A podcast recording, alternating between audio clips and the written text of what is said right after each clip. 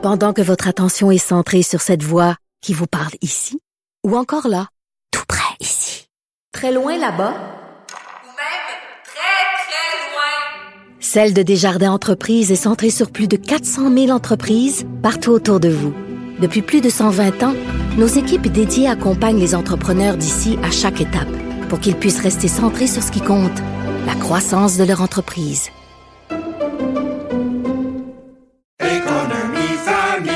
Ici Ricardo. Et Émilie, marchand d'IGA. On a envie de vous inspirer à bien manger. À moins de 5 la portion. Suffit de repérer les produits valeurs sûres et de les cuisiner avec une de nos recettes. Les valeurs sûres, c'est bien pensé, hein? Bien sûr! Détails sur IGA.net. L'exercice lui-même Mario Dumont. va faire sortir plus de vérité sur ce qui s'est véritablement passé à ce moment-là. Gérez donc ça, s'il vous plaît. Isabelle Maréchal. Mais C'est parce qu'à un moment donné, si on paye pas tout de suite, on va payer tout à l'heure. La rencontre, Maréchal Dumont. Bonjour Isabelle. Bonjour, Mario. Alors tu veux te scandaliser aujourd'hui que des citoyens, le soir, la nuit, pendant qu'ils dorment, laissent leur auto stationner sur le bord de la rue. Mais à non, Montréal. je veux me scandaliser parce que, ou plutôt je suis scandalisée. Parce que le Conseil régional Parce de l'environnement dénonce cette chose. Voilà, parce que le Conseil, euh, effectivement, régional de l'environnement de Montréal, on va l'appeler le CRE pour simplifier, a décidé, ils, ils ont, ils ont des grandes ambitions hein, pour Montréal. Ils veulent aller chercher le 27% de territoire apparemment occupé à Montréal par les voitures. Là, 27% du territoire, ça veut dire ça, sont- est occupé par des véhicules qui sont stationnés. Et pour euh, le Conseil régional de l'environnement de Montréal, qui gère toute la question du transport puis de l'espace à Montréal, ça n'a pas de bon sens que des véhicules euh, occupent autant d'espace. C'est un manque à gagner d'un demi-milliard, apparemment, par année. Et ils ont de grandes ambitions. Moi, je pense... Ah, ce qu'ils veulent faire, c'est que d'ici 2035, ça c'est le projet qui fait partie euh, des 23 recommandations qui ont été déposées ce matin dans le cadre d'un livre blanc qui est disponible d'ailleurs pour tout le monde. Allez le, allez le lire sur le site du peut-être Conseil pas. régional d'environnement. Toujours intéressant. Ça m'a pris du temps à aller le chercher finalement, mais je, j'ai pu quand même en avoir un certain résumé. 23 propositions pour une mobilité efficace, équitable et écologique. Et l'une d'entre elles, ben, c'est de faire payer désormais, évidemment, jusqu'en 2035, tous les stationnements qui en ce moment sont gratuits. Donc ça veut dire quoi Mario? Ça veut dire que tu viens à Montréal, tu veux te garer quelque part, Non, mais juste sur une rue ta carte de crédit. Oui. ça, sur une rue résidentielle où tu habites, tu veux pouvoir laisser ton véhicule. Oublie ça. Non non, Ben déjà par- il, par- il parle de 1200 à 1300 par année. Exactement. En surplus de tes En taxes. supplu. Non, mais, non. Alors, tu me dis, je veux me scandaliser, mais je, je trouve ça abominable. Je trouve ça. Tu sais, Mais eux disent que c'est ce que ça coûte. Oui, ils disent que nous, citoyens de Montréal, on est un peu innocents. On sait pas combien coûte un espace de stationnement. Ben, sincèrement. Non, parce qu'il faut le déneiger. Non, mais j'ai écouté tout leur argumentaire. Il faut le déneiger, il Faut- faut... le balayer. C'est de l'espace perdu C'est de l'espace un- perdu et c'est surtout, comme tu dis, bon, il y a du déneigement, de l'entretien. nanana. Là, ils disent, en plus, ça nous empêche d'utiliser cet espace pour d'autres choses. Mais l'espace que tu vas utiliser pour d'autres choses que tu te plains, là, de déneiger à grands frais, d'entretenir à grands frais, va falloir, tu auras les mêmes coûts si tu l'utilises à d'autres fins. Hein? Moi, je pense qu'ils veulent tout faire des pistes cyclables à la place des allées de Non, stationnement. mais on s'entend des- que c'est mouvement anti-automobiliste radical. là. Complètement, complètement. Et moi, et moi, sincèrement, dis-le, là. Regarde. Dis-le officiellement. Les citoyens automobilistes ne sont plus bienvenus dans cette ville, qui est quand même la métropole du, du Québec. C'est quand même, à Mon- Montréal est quand même la plus grosse ville aussi. Mais pour- tu veux plus vieillir à Montréal, là. Ah, mais tu- Quand tu dépasses l'âge de faire du vélo, là, c'est comme la ville te met dehors. euh, Mais on va tous finir, à partir, de toute façon, à partir du moment où tu as une voiture, tu vas finir par être éjecté de ta ville. Là, on le sait que les gens sont éje- toute la question du logement, je t'en parle souvent, mais pour moi, c'est un bon exemple aussi d'une ville qui éjecte ses citoyens.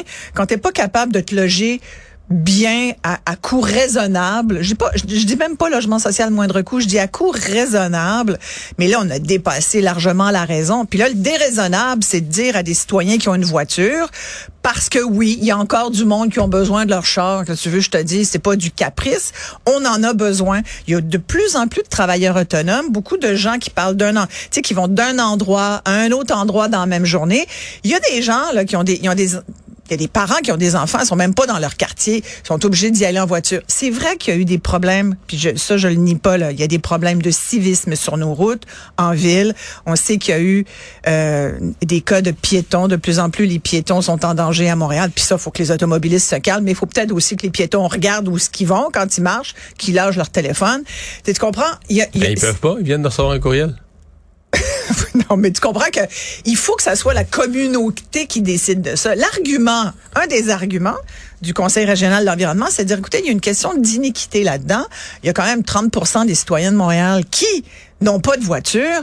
C'est inéquitable pour, pour eux. C'est payent pour les injuste. autres. Donc, eux payent pour les autres. C'est injuste de payer pour les autres. Ben là, à ce moment-là, en suivant cette logique, Ils devraient eux payer les trottoirs. ben là, à ce- ben, ben oui, tant qu'à ça, tu sais. Je veux dire, moi, Puis je le transport en commun, mais le transport en commun est subventionné au coton, les pistes cyclables sont Mais pas moi, payées veux- par les ben, moi, à cyclistes. ce moment-là, je veux pas payer pour l'autobus. J'ai ça prendre l'autobus, puis le métro, je trouve ça pue, je veux plus, tu sais. À ce- Écoute, moi, je m'assieds jamais sur un banc de parc. Pourquoi je payerais pour ça? C'est alors tu vois ça peut aller loin là. Moi je vais jamais me baigner dans les patinoires de la ville là, qui sont ouvertes euh, deux mois par année. Pourquoi je paierais pour ça? Non mais sous cette logique de l'utilisateur payeur là, c'est ridicule. Elle peut pas s'appliquer comme ça. Moi je suis pour le communautaire. Je suis pour le fait que regarde moi je, je- touche du bois là. Je suis rarement malade. J'espère que ça va rester comme ça longtemps. Est-ce que je suis contente de payer ma part de système de santé? Oui, même s'il marche pas comme je souhaiterais qu'il marche, mais c'est pas grave. Est-ce, moi, j'ai pas plus d'enfants dans un CPE ou euh, au primaire ou au secondaire. Est-ce que je suis quand même contente de payer ma Ouais, part d'éducation? Oui. ton, ton principe général est intéressant, sauf que les gens qui ont une voiture, ils font le mal. On peut Ah, ça, on peut- on peut pas ça- subventionner les auteurs du Mais mal. nous sommes des démons. Nous sommes Quand des démons. j'avoue, quand je le dis verbalement comme ça, oralement, c'est, pas vraiment correct parce que je peux pas mettre mon M majuscule à mal. Faut que je le dise, un M, le mal avec Ouais. un M majuscule, là. Non, mais, mais, mais ça, c'est complètement. Tu sais, il y a un moment, là, ça devient, ça devient une phobie. Tu sais, ça devient une phobie, ça devient une espèce d'idée fixe, là. Ah, les méchants automobilistes, puis. Mais sincèrement, là, j'avoue, je n'ai pas lu toutes les propositions dans le détail. Je me suis beaucoup accrochée à celle-là. Tu sais, si tu dis un espace de stationnement coûte 1275 dollars par an à Montréal, va falloir le payer. Là, ben, à ce moment-là, tu pourrais toujours dire, ben, augmente nos taxes. Euh, là, c'est sûr que les propriétaires, comme d'habitude, vont essayer d'en refiler une partie à leurs locataires. Puis, tu sais, si c'est le locataire qui habite un logement, pourquoi ça serait le propriétaire qui payerait? Ou alors, il va falloir que le locataire paye son stationnement sur rue. Mais c'est tout dans la même euh, logique aussi.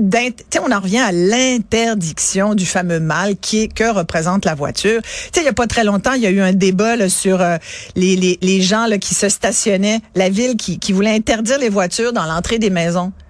Ouais. Et bon, je pense qu'ils sont revenus plus ou moins Oui. là-dessus. C'est un vieux règlement qui n'avait mais- jamais été mis euh, en vigueur pendant un demi-siècle. Là, soudainement, quelqu'un a fait « Hey, viens de trouver quelque chose! Ça, c'est bon. On le fait. On interdit aux gens qui ont une voiture de se garer dans leur entrée. Mais là, je t'annonce que si tu mets en vigueur le règlement là, du CRE, là, du, du Conseil Ouais. régional de l'environnement, tu fais payer le monde 1300 pièces pour se garer sur la rue, » Ben, écoute. tout nommé, tous ceux qui ont un carré de pelouse, n'importe quelle forme de cours, vont vouloir la transformer en stationnement pour dire moi je veux stationner chez nous là. Tu vas avoir une folie de demandes de gens qui vont vouloir tous ceux qui ont Ben, ils vont ressortir leur règlement. qui vont mais Ben tous ceux- pouvez pas ça. Euh, non, il va y avoir une guerre. Les gens vont dire non, non, moi j'ai j'ai tant, j'ai tant de pieds carrés de terrain, j'ai un petit peu de pelouse là-dessus là. M'a mettre, ça, ça va me mettre de l'asphalte, m'a mettre mon auto là. Ben, là. t'auras pas le droit. Ben non, parce que là, tu vas avoir le service de des L'urbanisme. oui d'urbanisme qui s'occupe des espaces verts. Moi, dernièrement, j'ai reçu euh, une lettre et, euh, et un appel. J'ai eu la visite d'un inspecteur. Ça a l'air que mes sapins dépassent sur la voie publique et je et que je j'entravais la circulation sur Ouais, la que- chaussée. mais c'est parce que là, si on coupe la branche, là, ça fait. y tes, tes branches, ils captent du Fait CO2. que là, j'ai dit, je tes branches, sais ils captent du CO2. Si on les raccourcit, changement climatique. Complètement. Là, j'ai dit, puis attends, au- Et? au- je veux dire, à partir du moment où on considère, moi, je respecte la nature complètement. Je trouve qu'un arbre, c'est un être vivant et ça fait partie de la biodiversité. J'encourage ça. Et là, j'ai- j'ai quand même expliqué à l'inspecteur qui avait quand même fait un gros rapport que euh, j'avais quand même parlé à mes sapins qui sont magnifiques. C'est des sapins. C'est les sapins bleus là, qui sont magnifiques. Ils ont tellement poussé, ils étaient petits. On en avait trois, un pour chacun de nos enfants. Puis ça a tellement grandi, ces affaires-là. C'est comme les enfants qui, à un moment donné, est obligé, dans, au moment où il y en a un qui quitte la maison, il a fallu qu'on déracine un sapin pour faire de la place pour les deux autres. Bref, en tout cas, petite histoire émouvante. Euh, mais quand je regarde mes sapins, il y a une histoire pour moi. Ça fait 20 ans que j'habite cette maison-là à Verdun. Je suis bien enracinée, comme mes maudits sapins, sur le... Mais oui, les branches dépassent un peu. Et là, on m'a dit, ben, euh, il va falloir les couper. Mais je, dis, mais je leur ai dit de moins pousser vite parce qu'ils étaient mis Mais ils en veulent danger. couper, ils veulent couper les branches, couper tes sapins? Ils veulent couper les branches. Alors, ils m'ont dit, faut les Ben, couper tout de suite. Fait que là, j'ai dit, ben, je peux, ben oui, mais je les ai coupés un peu. Mais j'ai dit, écoutez, est-ce que c'est possible d'attendre au printemps? Parce qu'on coupe pas ça en plein hiver. J'ai mes cèdres aussi qui dépassent un peu, ça a l'air. Écoute, les, les cèdres sont contents de vivre à Montréal. Fait qu'ils ils prennent l'expansion. Il faudrait que je les contrôle. Mais tu sais, des cèdres, comment ça marche? Des cèdres, là, c'est des feuilles devant, puis à l'intérieur, c'est c'est des branches dénudées.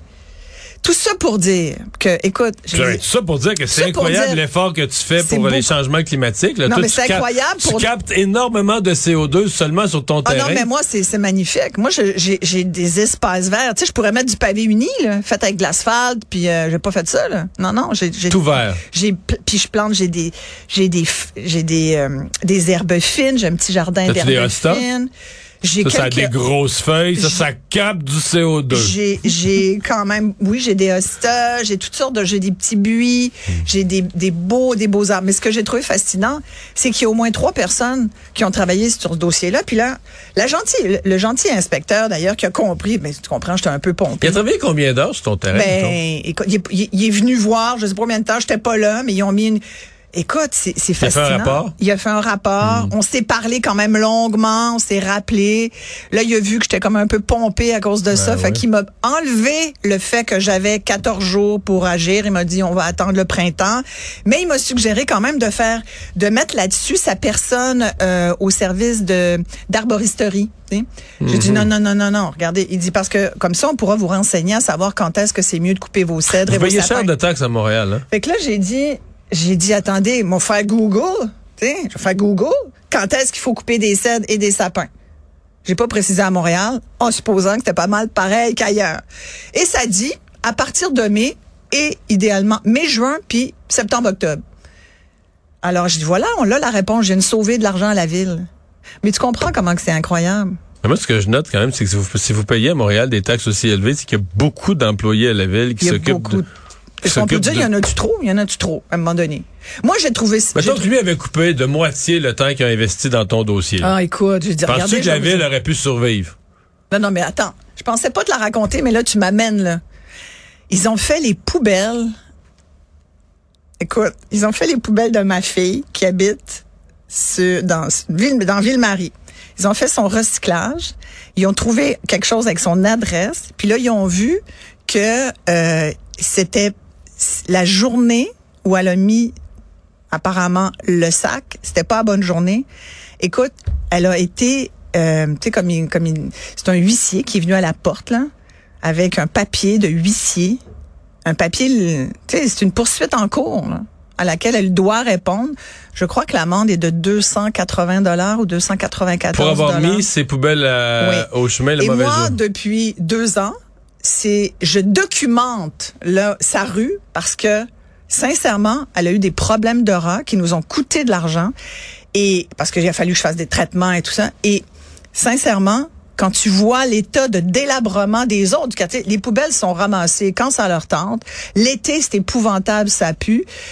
C'est un peu la faute des citoyens, mais aussi un peu la faute de la ville.